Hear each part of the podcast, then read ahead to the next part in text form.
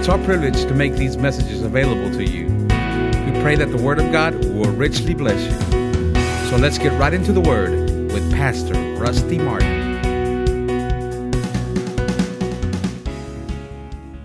If you will, turn in your Bibles to the book of Psalms, chapter 1. We'll begin there this morning.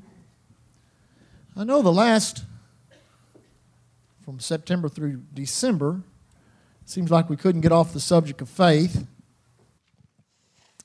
And this morning, I still want to, I guess we could relate this to faith, but more to the Word of God, especially because the Bible says, So then faith cometh by hearing, and hearing by the Word.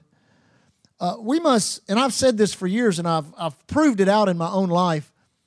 Uh, we must understand that, uh, uh, that faith is a lifestyle as opposed to something that we keep in our hearts or our minds or our spirits or wherever you want to classify, classify you keep your faith at, and just only bring it out in a time of need.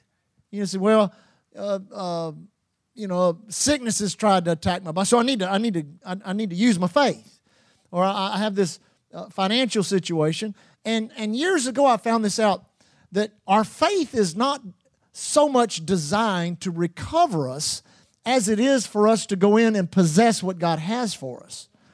And so many people limit their faith because that's the only way they use it is for recovery. Now, don't get me wrong; it works great. I mean, if if the enemy attacks your body, or if uh, uh, you know you have a financial uh, deficit in your uh, deficit in your finances, and you need God to show up, I mean, uh, faith works great like that. But I found in my life. Now, Lee and I have found in our lives that when you press in and, and possess what God has for you, man, that's where it really works. So, so uh, you know, if you were going to determine uh, the two arenas in which faith works best. You could say this number one, faith works best in righteousness. Everybody saying righteousness. Uh, that means you're going to have to live right for faith to work. Not too many amens on that one, but you are. You're going to have to live right. You can't live like the devil and expect faith to work in your life. I've seen people that do that. They, you know, they, they, they keep all kinds of things that are not right in their life, and they think, well, why is my why my faith isn't working? Well, there's a block there. There's a there's a you know the uh, the the iniquity uh, is out of you, but if you're still maintaining sin in your mind and your flesh, then that'll block your faith, keep your faith from working. Amen. Uh, and secondly, it works in pressing into that which God has for us corporally as a church and for you as an individual. God has stuff for you as an individual that He wants you to possess. Let me say that again. God has stuff. Now, when I say stuff, I mean in the material realm. Your bank account blessed, a nice home to live in, nice car uh, to drive, nice uh, uh, uh, uh, uh clothes to wear. All the material things says in, in Matthew chapter 6, it says, Seek first the kingdom, and all these things will be added. Well, how are they going to get added? Well, by your faith, they're added. By your faith, they're added. Amen? And so there are a couple of principles we're going to look at this morning uh, that has to do with increasing and maintaining your lifestyle of faith. And, and, and, the, and one of those is, is keeping your zeal, keeping your joy. You know, I was meditating on this this morning. I was getting ready for this. And I was thinking about the first few weeks of, of Bible school that I was in Bible school back in 1984 and how thrilled I was with the Word. I'd been away from the Word for over 10 years. I had not been taught the Word, not sat under the Word. But I, here I was in this Bible school setting, five hours a day, five days a week. That's 25 hours a week. And then not only that, you throw in uh, Sunday morning, Sunday night, and Wednesday night. There's three more hours. Amen. And I was just so, I was just soaking it up. I was so thrilled. Did you know that has not changed in my life? I can't look back there and say, oh, I was much more thrilled than I am now. I'm actually more thrilled now with the Word of God in my life, my approach to it, my study of it, my exploration of it, its examination of me. Every aspect and part of the Word of God thrills me more now than even more. Listen, if you can look back at a time in your life when you were more thrilled with the Word of God than now, you're backslid. You're away from God. You say, well, man, I remember back in the 80s, I was on fire for God. Well, get on fire again. Get stirred up again. And you know, you're the one responsible for keeping yourself stirred up. A lot of people lose their fire because they, uh, they don't keep their fire stoked. It's kind of like a fire out in the natural. You go build a fire in your fireplace or a fire, you know, out in a fire pit somewhere and you quit putting fuel on it, it'll go out. You've got to keep putting fuel on the fire. Amen. And the problem is a lot of times a lot of people fuel their fire with their need, but you have to fuel your fire with a desire for God. I said, you have to fuel your fire with a desire for God. If you fuel your fire with a desire for God, it'll never go out. You just fuel it with a need. Then once the need's met, you're not going to put any more. You're not going to put any more on that fire. You're just going to let it go out, burn out. You're going to get cold. You're going to get indifferent. And when people get cold and indifferent, then they get real irritated. Everybody say irritated. I've watched people for years get real irritated. I've always noted irritated people many times are estranged from the word and prayer. They're not praying, they're not studying the word, and that's why they're irritated. Because when you study and pray, you study, you, you got a continual diet of the Word of God, and you're continually submitting yourself to prayer, you're not so apt to be unsubmissive. You say, what do you mean by that? You're much more apt to be submissive to the things of God, to the Word of God, to what He speaks to you in that still small voice in your in your in your uh, inner man. You know, the Bible says in Hebrews, the deceitfulness of sin will harden you. Now, that's, that, that's not talking about bank robbery or, or, or, or you know selling drugs. If you're doing that, you're already hardened. Amen. This is actually talking about the sin of unbelief how the sin of unbelief will harden your heart. Well, thank God for the Holy Ghost and thank God for the illustrations in the Word of God. The potter and the clay, anytime the potter would have a vessel that would harden with a flaw in it, he would break it up and soak it in water. Water being a type of the Word. Sometimes our lives get a little broke up, but that's because God wants to soak it in some water of the Word so that He can put us back together and make us pliable again in His hands. Amen? Now, in Psalms chapter 1, Let's look here for just a moment. We may go over to the book of Joshua. We may go over to, uh, got another psalm I want to show you. But in Psalms chapter 1, it says, Blessed is the man that walketh not in the counsel of the ungodly, nor standeth in the way of sinners, nor sitteth in the seat of the scornful, but his delight, his joy, his passion. I, looked at all kinds of different uh, uh, translations. His delight, his joy, his passion, his enduring desire Amen. Is in the law of the Lord. Well, we wouldn't say the law of the Lord right now, we'd say the Bible, the Word of God. Now you've got to ask yourself is your delight in the Word? Now, now, when I say that, we can put all kinds of things in the delight list. Amen. I know uh, uh, uh, uh some people like to eat, some people like to sleep. You know, some people like to go to the baseball game. Some people like to go to the football game. Some people like to go hunting. Some people like to go fishing. Some people like to go surf. There's all kinds of things we can put in the delight list. Amen. If you're married, you ought to delight in your marriage. You ought to delight in your husband or delight in your wife. Well, thank God for the marriage married couples. They're, they're delighting, aren't they? Amen. But on the top, the very top of that, ought to be delighting in the Lord your joy, your passion, your, your, your motivation, your zeal, your fire. You ought to delight in the Lord. The Bible says there in the same uh, uh, uh, book, the book of Psalms, chapter 36, delight yourself in the Lord, and He'll give you the desires of your heart. Now, that's one of the, that's one of the things that, that faith will do is faith will bring into the existence your desires. Just because you get a desire from God doesn't mean you're going to get it. You delight yourself in the Lord. You start studying the Word. You start praying. You start worshiping God. You start coming to church. You start doing all you know to serve God. And all of a sudden, this desire starts rising up in you. This desire it starts coming up. You can always tell it's God because it's persistent.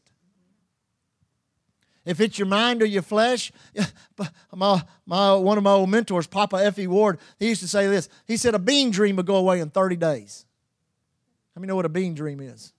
It's something you got from Taco Bell. Amen. Thought it was God. Say, I thought that was God. No, he said that'll go away in 30 days. It'll be gone in 30 days. It won't even be there anymore. But he says, what is of God will stay persistently in your heart. It'll rise up in your mind, it'll be in your spirit, it'll go back and forth. God will continue to press or impress you with that desire. And you know that desire is of God. That desire is of God. That desire is of God. Well, then you're going to have to do something about that desire. You're going to have to frame it with the word. You're going to have to confess it. You're going to have to act upon your faith, and you're going to have to see it come to pass. And that, that should be the lifestyle we all live every day. Every day. Say, well, I've got everything I need and all the money I want, and I'm healthy as I. Well, then give some to us. His delight is in the law of the Lord, and in this law doth he meditate day and night. Now, let me read those two verses in the Amplified. I love it. Blessed, happy, fortunate, prosperous, and enviable. Does anybody envy you? Now, come on, let's just be real honest. Does anybody really envy you?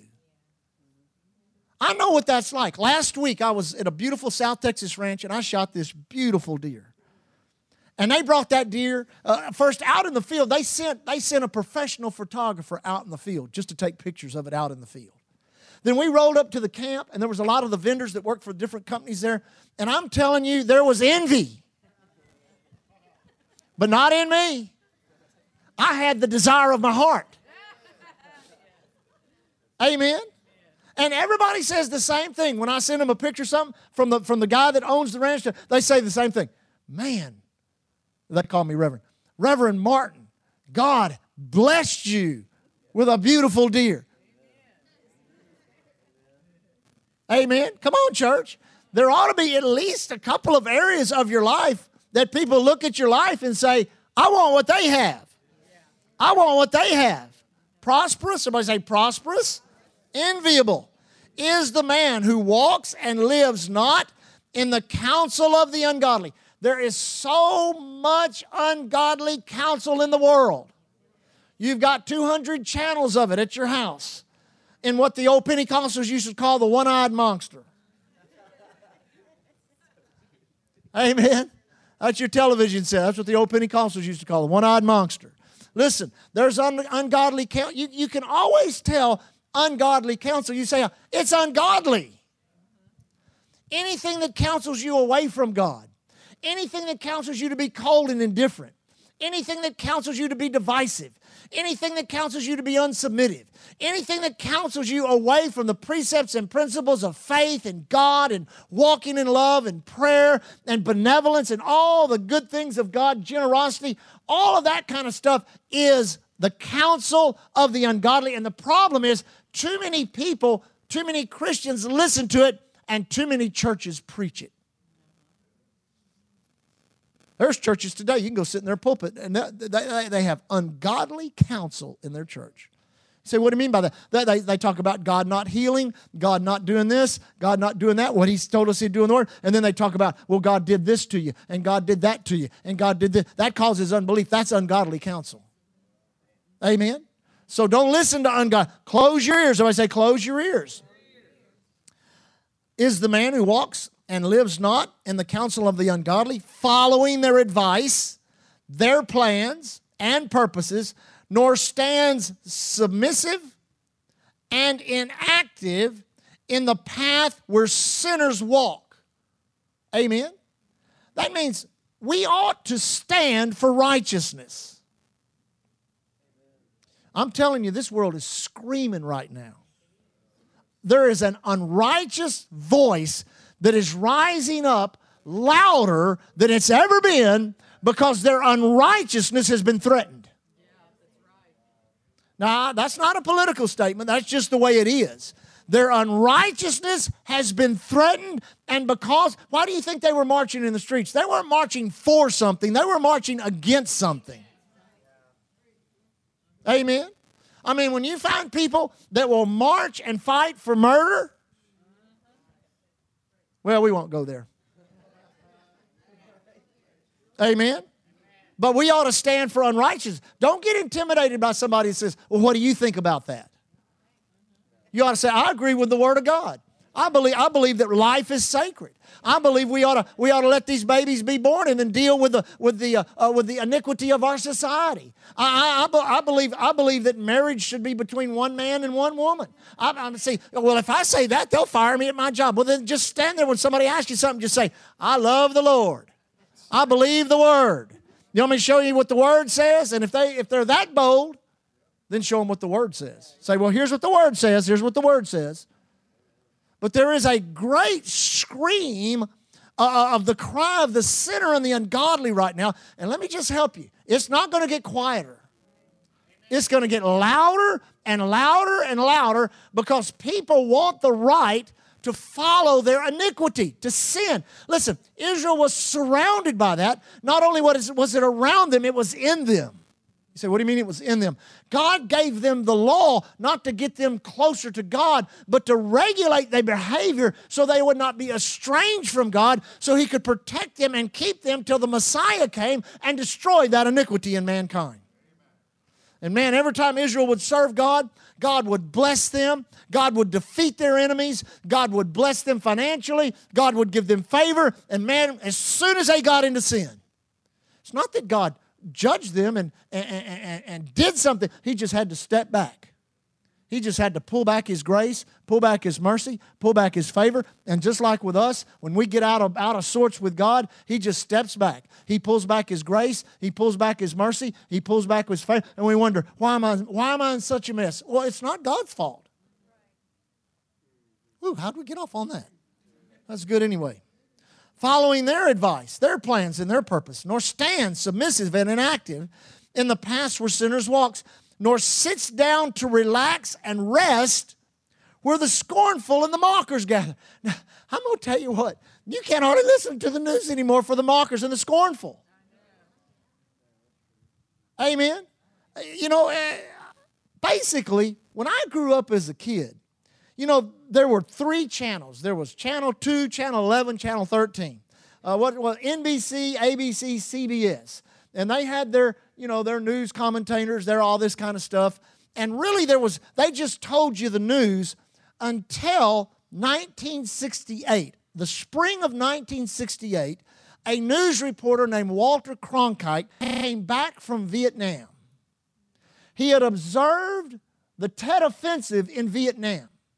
And when he observed that, he came home and took journalism from reporting the news to a political statement. And he took the wind out of the military when he did it. It was wrong for that man to get up and say, it's an unwinnable war. It was wrong for him to get up and say, because not one of those battles during Tet did any of our enemies win. Not one of them. It was just totally a political knee jerk reaction to the political climate of the day, and this entire nation fell for it. That's why you got to be so careful. What we, what one of the, I think one of our classes here in, in this setting was be careful not only what you hear, but how you hear it. Amen. But now look, let's get over on the good news side of it. It says, but his delight and desire are in the law of, of the Lord. I would say it like this His delight and desire is in the Word of God. And on His, are in the Word, the precepts and instructions and teachings of God. Now listen to this. He habitually meditates, ponders, and studies day and night. So, which, when should I meditate on the Word of God? Uh, well, look out the window, and if it's light, meditate on the word. And then look out the window again, and if it's dark, meditate on the word. Now, the reason I chose the, the subject of meditation uh, to begin, kind of kick off the, the, the, the spring um, prayer, faith, and healing series is, is I can teach you all the other precepts and principles of faith. How to, uh, uh, how to confess the word, how to act on the word, how to hear all these different things. But if you do not develop a heart to meditate upon the word, you will never be sure whether you have any faith or not. There'll always be a question in you. Well, did I just memorize that scripture? Am I just going around saying something that I really don't believe? But meditation upon the Word of God, which is a soulish effort. Now, let me say that again. Meditation upon the Word of God, it takes, it takes uh, your, your, your, your eyes, it takes your mouth, because actually, one translation of the word meditation means to mutter, to say it under your breath, to say it over and over, to consider and to say, to consider and to say, to consider and to say, over and over on a repet- in, in a repetitious way. So, in doing that, what you're doing is you're allowing a transfer of that word that is, that is in your mind because you're looking at it with your eyes. It's coming in through the information gates. So anything that comes in through your information gates, the first place it stops is where? In your mind. So you're taking that word, that pre- I've always used Philippians 4:19 because it's a, it's a verse a lot of people know. It's a, it's, it's a verse that's easy to meditate upon. But my God shall supply all of my need according to his riches and glory by Christ Jesus. Now, the first time I ever saw that, I saw it in Philippians 4.19. I really never, how can I say this? I really never set out to memorize it. Now, in my Bible school studies, in a Bible school setting, one of the uh, uh, uh, uh, classes that I was in, Rachel Birchfield taught this class on, on, uh, on the book of Proverbs. We were required to memorize one of the books of, the, uh, of Proverbs and give it back to her on a test. I chose Proverbs chapter 2. Now, I continually try to, to say that proverb from memory. I can't do it. I can't do it. Uh, my memory, I don't know why, my memory just does not fun. But now, if I meditate upon a scripture to the point that it makes the journey from my mind into my heart, then I guarantee you I'll never lose that. And the first time I saw Philippians 4:19, Brother Osteen was taking an offering. He showed how how, how, how the, the, the, church at Philippi had, had blessed him, and, and he talked about uh, the giving they had been doing. And because of that, a promise, a revelation of a promise from God was released. For you that give, for you that support the ministry, for you that have taken care of me, you said three times to me in my affliction, my God will supply all of your need according to his riches and glory by Christ Jesus. Now, when you begin to dissect that through meditation. The first two words, my God, which means there is a God and you can call him my God. Oh, I tell you, you ought to get. Ex- I, I, when you meditate upon the Word of God, it just gets bigger and bigger and bigger. You know, there's foods that I didn't like when I was a kid, and my mom used to try to make me eat them, and, and I don't. I, I guess I was just full of stubborn rebellion, and so she'd spank me and set me at the, I, many nights I sat at the table. You can ask my brother. Many nights I sat at the table from dinner time till, till 9.30, time to go to bed. And probably got three whippings in those, in those particular times. There were just things I wasn't going wasn't to do it, you know. I just wasn't going to do it. But the point, the point I was trying to make is this, is that the, the tenacity in many of your lives that gives you the boldness to do, turn that to the Word. Turn that over to the Word. Make a decision. I'm not going to give up on this thing till I get it. And so you begin to meditate on a simple script, and, every it's every. Uh, oh, that's the point I wanted to make with the, the, the food. The food that I didn't like, I'd put it in my mouth and try to eat it, and every bite it got bigger. Every bite. It just, you know, I'd spit it out and, you know, I'd get another. And I, I had a Pentecostal mother, Pentecostal mom. You know, most moms would just spank their kids till they, you know, till that's. But my, my, my mom would spank me till I was happy. You mean spank you till you were happy? Yeah, I was so happy she quit. I loved everybody, but I still didn't eat the food. Amen. Meditating on the word makes the word so much bigger, makes God so. You just start take two words my God, my God. He's my God. He's my own heavenly Father. He's my own righteous heavenly Father. He loves me. He cares for me. He gave me salvation. You just start thinking about your God and you just got you it just overwhelm you. And you just kind of think about it, mutter it, think about it. Oh my God, my God, my God. Not using it as a slang word. That's why only many people, that's the only way they use my God is this my God. No, no. You think about my God. Personally, He's my God. I have a personal relationship with, uh, with God through Jesus. He's my God. I claim Him. He's mine. He's mine. I'm His. He's mine. See, it just starts getting bigger. My God, in the very next word, you can stop there for a day shall. That means my God is a willing God. My God is a willing God. He shall. That does, you know, I don't know about other gods because I've never served another God. But I, I, I really don't see a lot of willingness in Buddha, nor Mohammed, or Confucius. Amen. Or, or uh, uh, who's the Christian science guy? Uh, L. Ron Hubbard. because they kind of made him into a God. Amen. No, I don't see much willingness in him. They're all human. But you have a my God that shall. He shall. What does that mean? He's active. He's not inactive. He has ability. I like to say it like this He has eyes that can see me. He has ears that can hear me. He has hands that can reach out to me. He, have, he has feet that can run to me. He has, he, he, he shall. He's a willing and able God. He's a willing and able God. My God shall. Then the next word, you can just have camp meeting on the next word, supply. My God has a supply. Woo, man, I've got a whole catalog of supply right here that God has for me. For sickness, He has health. For poverty, He has wealth. There's all kinds of stuff in the Word that are mine because my God has a supply, and it's not an inadequate supply. Then many times I can flip you flip you over to a to another scripture like in in, in Ephesians chapter three where it says uh, uh that, that He'll do exceedingly abundantly above all you can uh, listen. The, the, heaven, the, the, the bank of heaven isn't bankrupt. He hadn't run out of healing. Uh, several, several, couple of people that I had uh, real, real confidence in their heaven experiences. There's been a few that I thought, oh, you, you, you know,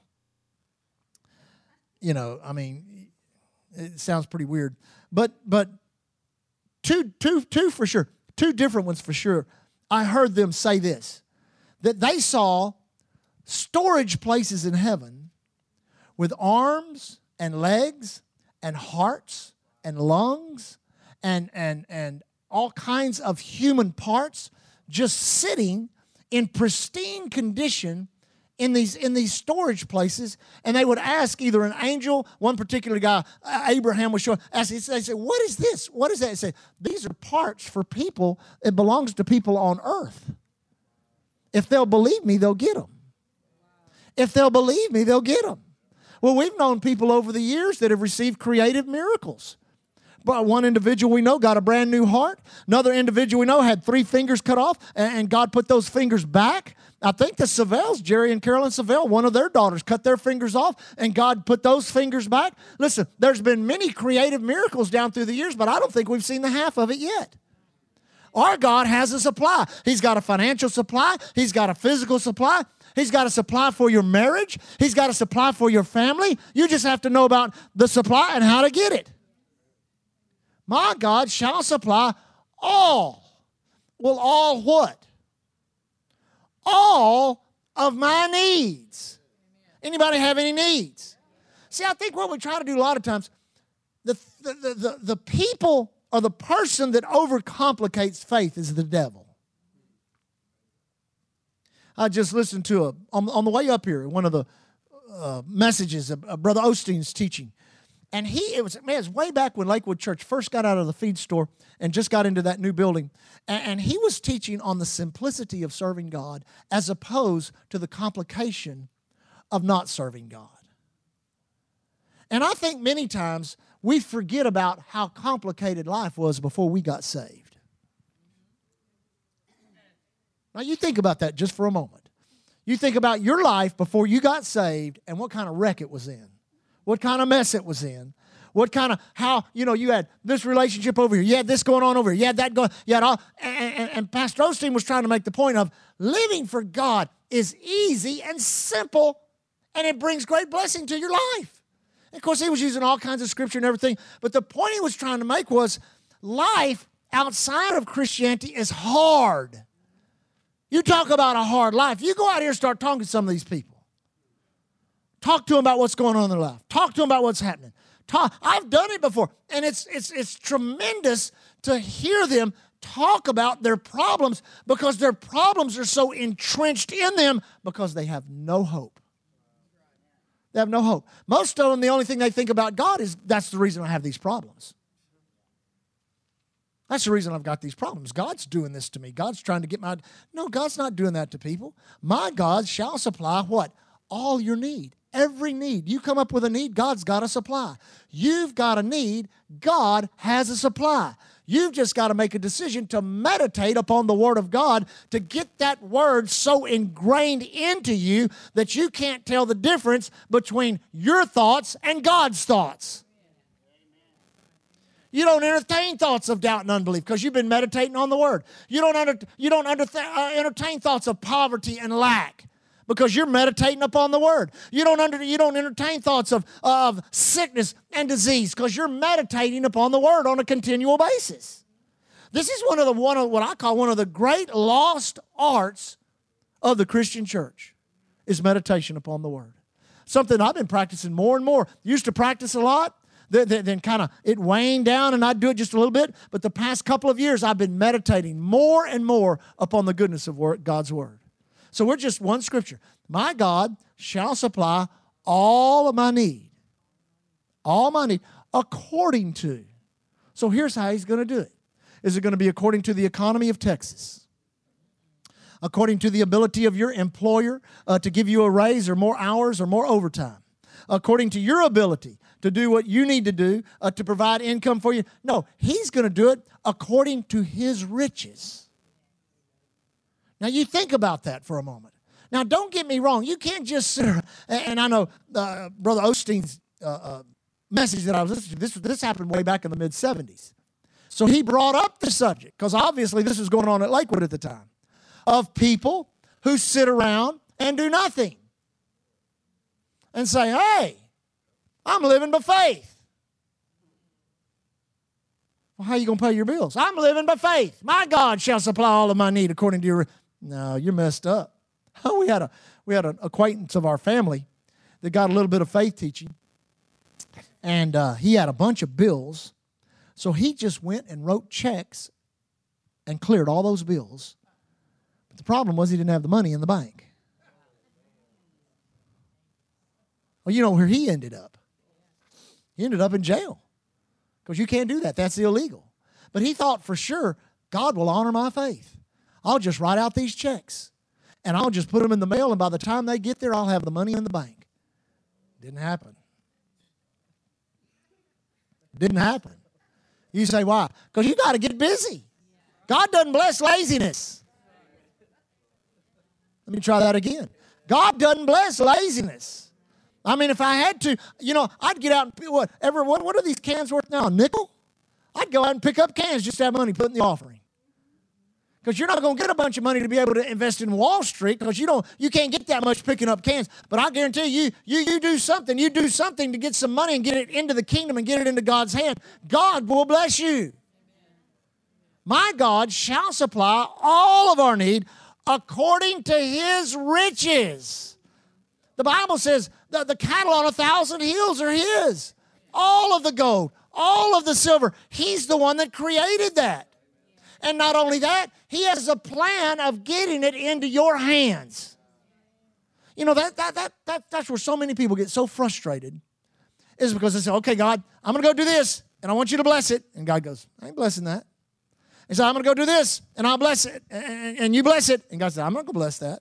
And so I'm going to go do this, and you bless it, Lord. It don't take about two or three of those, you'll walk away from God. So instead of doing that, why don't you go to God and say, God, what do you want me to do? And just listen for Him to speak. He may tell you something crazy, way wild, like go get a job. But anything that'll put seed in your hand will get you in We'll get you, how can, how can you say, we'll get you vested into the kingdom where God can begin to bless and supply all of your need according to his riches. And I like this in glory. Riches, that means he has control over his riches. That means it doesn't matter. It doesn't matter if there's a, a, a, a recession or a depression. I, I remember listening to Buster, uh, uh, several of those old preachers uh, came up in the Depression. When was it? 1929 when the stock market fell. Uh, actually, about till World War II started because World War II basically ended what they called the Great Depression. And and I heard about Brother Hagin talk about you know how how uh, uh, little they had, his family had. Heard Brother Osteen talk about standing in line for uh, uh what was that stuff called? Uh, Blue John, which was a type of milk that they had taken the cream out of. He says it was just like white water. They have to stand in line. They'd give it to the poor people. He said our family would stand in line and get that. He said, and then I, I listened to those guys talk about it. Then I heard Brother Lester Sumrall talk about it. Now, Dr. Sumrall, during the Depression, uh, when the Depression began, I think he was 17 or 18 years old, and so he was, you know, a little older when it ended. But he said this He said, during the Depression, I bought two new cars.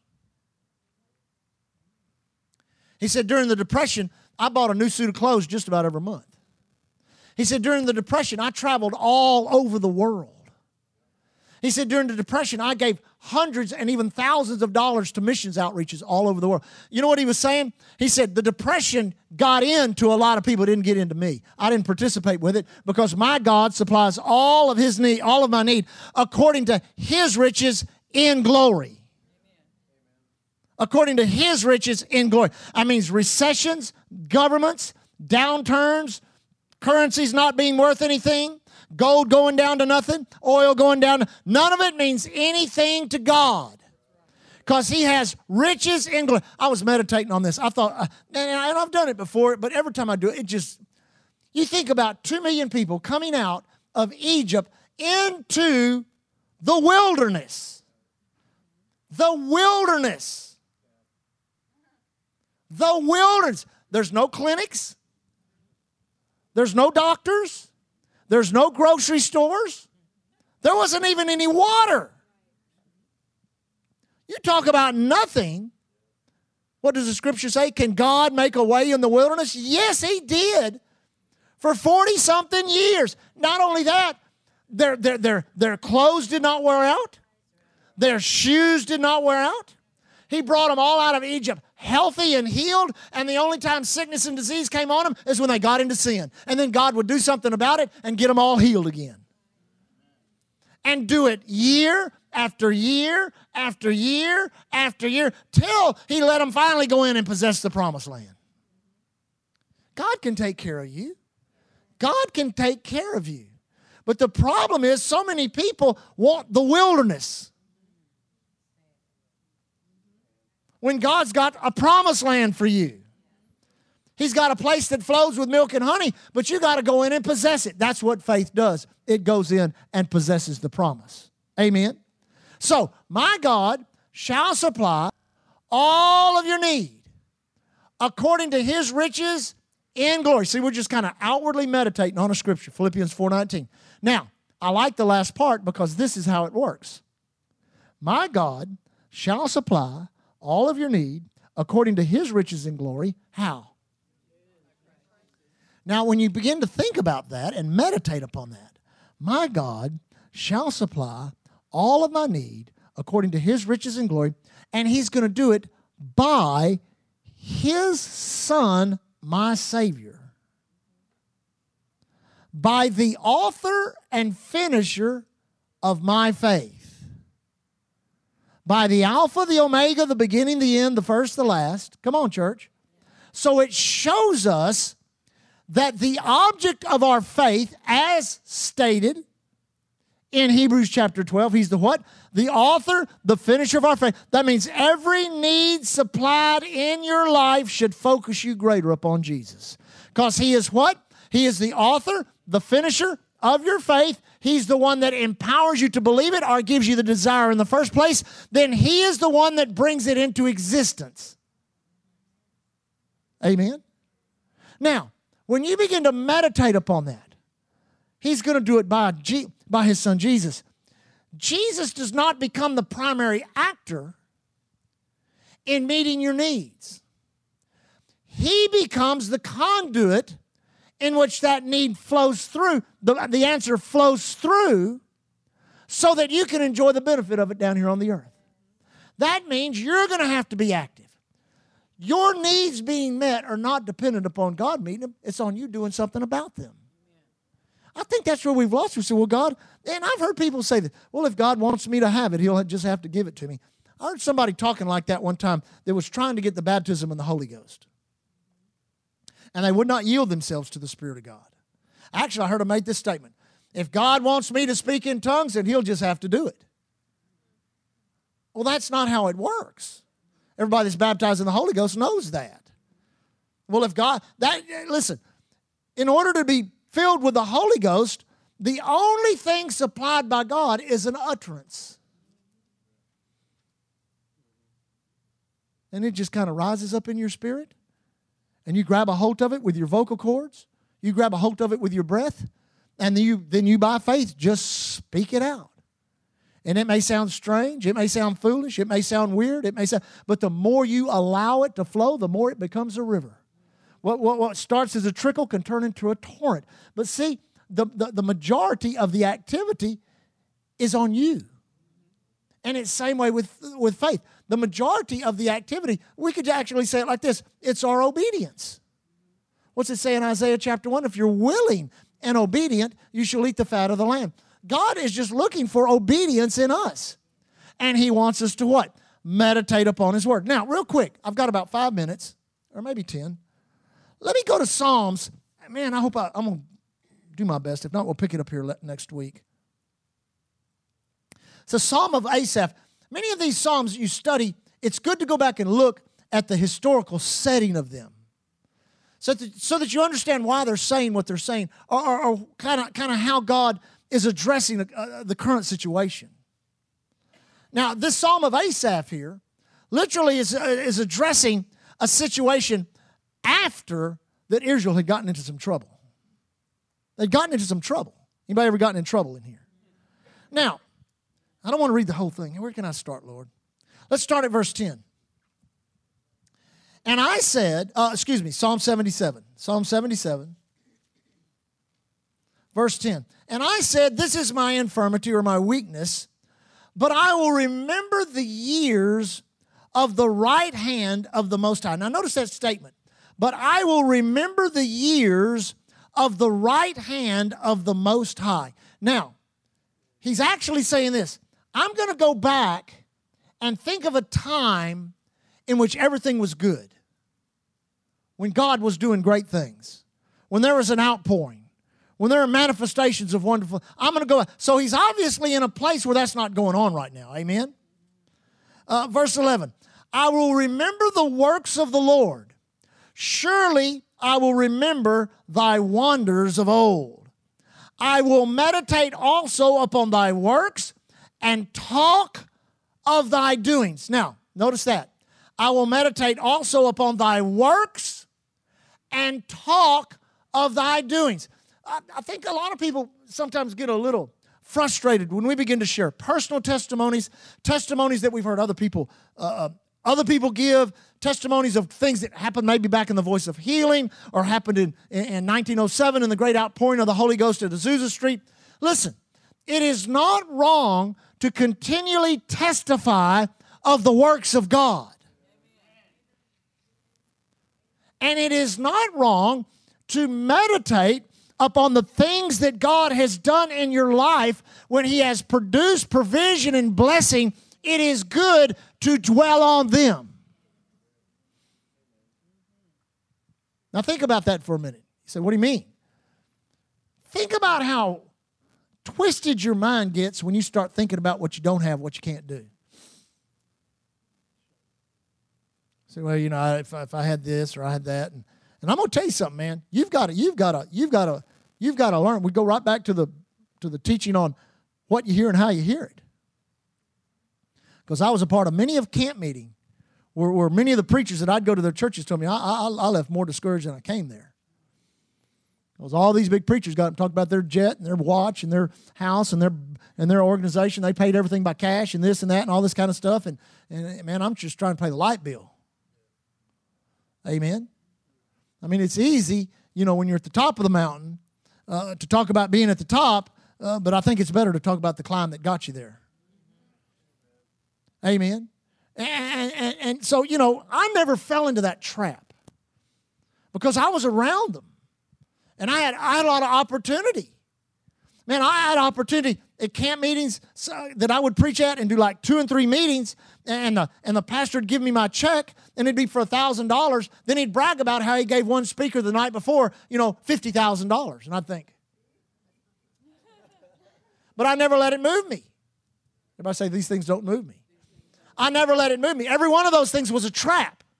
That's what they were. Those are traps. They're wiles of the devil. You've got to get your eyes off what you don't have and what you can't do and get your eyes on what you do have and what you can do, and you've got to begin to rehearse the victories of God.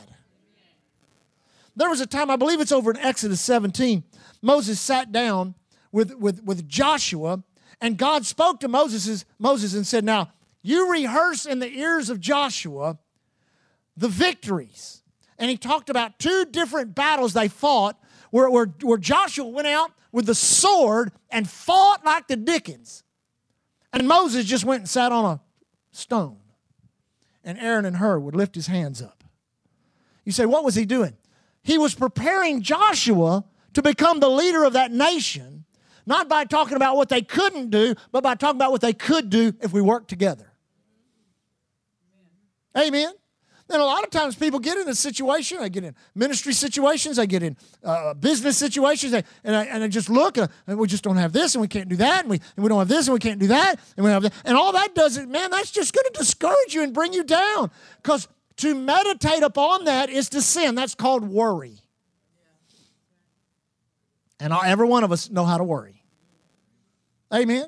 And so we worry and we and we worry and we and what are we doing to it? We turn it over and we turn it over and we turn it over and we we, we meditate upon it. We turn it over. And we mutter. I'll tell you, I can't pay my bills and and man, I don't know, man, I, my back's been hurting. And you kind of grumble, you kind of complain. You uh, the Bible calls it murmuring. Amen. You say things under your breath all the time. Some say, "What'd you say?" I didn't say nothing to you. You know. You lose your joy.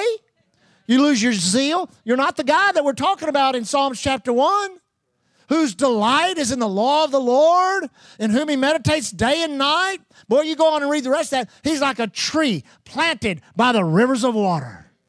His, his leaf does not fade. Uh, he bears fruit in his season, and all he puts his hand to prospers. Everything he puts his hand to prospers. But see, a lot of people, listen, you say, well, you just got it so good. Everyone goes through crisis. In crisis, when the attack is on, when the when the when the when the battle is hot, that's when you have to meditate on the word and meditate on victory. On every good testimony you've ever heard, on every good testimony out of everyone. That's why I love reading the books that I read by, by, by Kathryn Kuhlman and, and Smith Wigglesworth that talks about all these miracles. I love to keep that. I like to think about that. I like to meditate upon that. Because if you don't have that image in you, how can you ever expect anything like that to happen? Amen. So that's what God wants you to do is to meditate. I say meditate. Now, this is one of the most important principles of your faith because if you can begin a life of meditation, you'll figure out the faith thing. You'll, you'll, you'll say the right thing. You'll know when God speaks to you to act on, on your faith so that, so that faith can be released. And not only that, you're gonna just you're just gonna you're just gonna come out of a lot of stuff that many times we stay in because we refuse to come out because we're meditating on the wrong things. We're worrying instead of meditating. But many of you today, if you're just on your way home, everyone in here, you've had prayer answered. Come on, church. And if you've not had a prayer answered, all you got to do is come around here and you'll hear about prayers being answered. Everyone around, every one of us in here have a reason to be encouraged, to encourage ourselves in the Lord, and to encourage others that may be going through something. And if we will do that and then be like it says in Psalms chapter 1, zealous for the word, that our delight is in the law of the Lord, that we delight in the word of God. Amen. Now, I've seen this for years, and it, it's just, I guess we're just gullible and subject to it. But I've seen the destruction that it's brought. You know, we love when the Holy Ghost gets to moving. Right before the for the uh, uh, uh, first of the year, we had a service on a Sunday morning when the glory of God just came in here, just strong as it could be. Now, I've seen churches that have had that, and the power of God would manifest, the pastor never preached on Sunday morning. Everybody just, you know, they ministered to people. And so they'd do that the next service, the next service, the next service, the next service. They'd go a month, they'd go six weeks. And after a month or six weeks, they'd look out and say, wonder why the church is dead. Because churches thrive on the Word of God. If you notice, no, no matter what goes on, even if I only take 10 or 15 minutes, we always teach the Word. Teach the Word. Teach the Word. Teach the Word because there is an element to the Word of God that encourages the heart, strengthens the soul, puts a resolve in the spirit, and causes people to be expectant. And without that, no matter what kind of manifestations you're having, I've seen revivals where all it was was manifestations and no teaching, and they did not last very long. Or the result of the revival, uh, where the Holy Ghost started it, the devil took it over. And it went into all kind of crazy stuff. But you must delight. Now, my time's up. Number one, delight in your personal study, reading, and meditation of the Word. Read the Bible. Read the Bible every day. Read the Bible. Read Scripture. Right now, I'm studying in the book of Acts. I'm using the Message Bible and studying the book of Acts. Read every day. Read Scriptures every day. Then, then listen, meditation doesn't take, if you try, so I'm going to go meditate on the book of John. That's like saying, I'm going to go eat all of menu. Uh, I want, pull up the, I want everything on the menu. Let's say, you sure? Bring me everything. You're not, you can't eat that much. Amen. Meditation is equal to digestion. Meditation is equal to digestion. You say, what do you mean by that? You can eat all the food in the world, but if you don't digest it, it's not going to do you any good. Now I heard this. I heard this. It, it, it, it, I heard it actually on a health program on the radio and they were asking this nutritionist, what is the number one reason for obesity in America? And of course, you think, that, well, everybody's eating at McDonald's. You know what he said? Blew my mind. It blew my mind.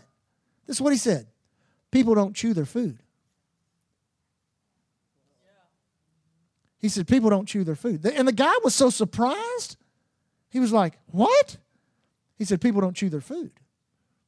He said, when you don't chew your food correctly, your food does not digest correctly, and therefore your body does things with the food that it shouldn't do. And he said, I have proven in my clinic by not changing people's diet, but putting a little, what are those things y'all put on the piano that go tick, tick, tick, tick? Putting a timer and telling people, you need to chew your food. I forget what he said. Every bite was like 20 times, or I forget what, what exactly was. But he put this deal on there that kind of gave them a rhythm while they were eating. He said, People came to my clinic without changing their diet, but chewing their food. They lost 30 pounds. 30 pounds. That blew my mind. You know what I started doing? I started chewing my food. Now, meditation upon the word is chewing your food. Cookie, our dog, our lab. Bless her heart. You take a piece of the finest steak and hand her, she goes, She's so anticipating the next bite, she forgets to savor the one she gets. Meditation upon the word is your chewing and chewing and chewing and chewing and chewing and chewing upon the word, chewing upon the so that when you swallow it, it digests correctly and does what it's supposed to do in your life. Amen. Praise God. I went three minutes over, but you give it to me anyway. Stand on your feet. Father, we bless your name. Thank you for your word. We will be obedient to your word in Jesus' name. Thank you for our protection, our safety as we travel, as we work. Thank you for joining us today. We trust that you enjoyed the podcast. For service times and special events, visit our webpage at www.islandchurchgalveston.com. You can contact us by phone at 409 770 9113. We are located at 2411 69th Street, Galveston, Texas. And remember to keep looking unto Jesus. He is the author and the finisher of our faith.